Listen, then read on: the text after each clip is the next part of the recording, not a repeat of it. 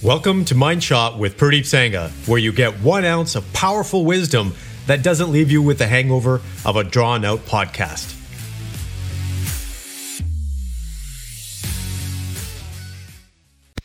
Hey, good morning, complete men. So, we're going to be talking about action and how nothing happens until you act.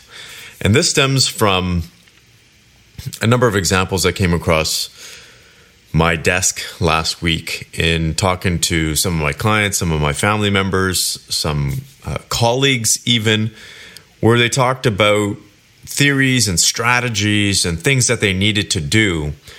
And my one question always back to them is okay, so what action are you going to take as a result? And then I get that deer in headlights look. Hmm, that's a good question. So, along with any awareness, along with any belief change, along with any knowledge or insight that you get, you should always follow it up with action. What is that first step that you need to take? Write it down and actually act. And you know, I was actually somewhat upset last week as well, and I'm gonna, I'm gonna be very open and honest with you. Uh, one of someone in my family actually went and saw an energy healer, and I'm totally for energy healers. And I believe that alternative medicine, for example, is great. I'm a strong believer in it myself. So I've seen some pretty interesting things, some very, very, you can say, miraculous things happen as a result of energy healing. And that goes back thousands of years. But after this conversation, so my family member had a conversation with this energy healer. And they came back and, and shared what the energy healer had said, which a lot of it made sense.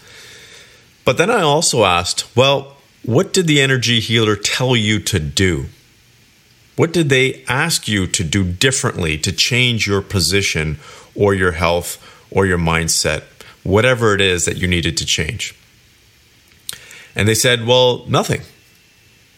Well, I said, well, what do you mean? You must have some kind of action plan because if you're just supposed to listen to your energy healer and not do anything, well, that's completely worthless because you're in the same spot. And they didn't really have an answer to that. And that's one of my beefs, you can say, that I have with a lot of the professionals out there, whether it's counselors, psychologists, psychiatrists, whatever it is, that don't give action items and, fo- and have their clients or their patients or whoever it is follow through with those action items. Because that's what really leads to change. And so for you, I think this whole thing for this week is if you want to achieve your goal, if you want to change your life in some way, shape, or form, or your business, or your marriage, or whatever it is, a relationship of some sort, then always ask yourself what is that action that you have to take? Because knowledge, insight, and having skill alone doesn't do anything until you actually use it.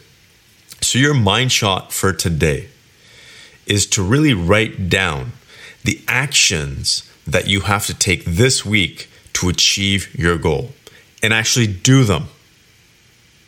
And my suggestion is if you have a lot of actions, break it down into a daily action list and then go back at the end of the day and see what you've done and what you haven't done so it doesn't become overwhelming. And then you can chunk actions as well. If you feel like there's way too many, if you have a list of 50, you can just chunk them down into 10. And maybe some of those are grouped together so it doesn't seem like it's way too much. So, again, your simple mind shot for today is to write down the action items, the action steps that you actually need to take to get to your goal or change your life and actually do them. I wish you the best. I should say that properly. I wish you the very best. Take care and have an awesome day. Bye bye. Thank you for listening. And if you got value from this episode, please go to your favorite podcast platform and leave a review. Thank you and have a great day.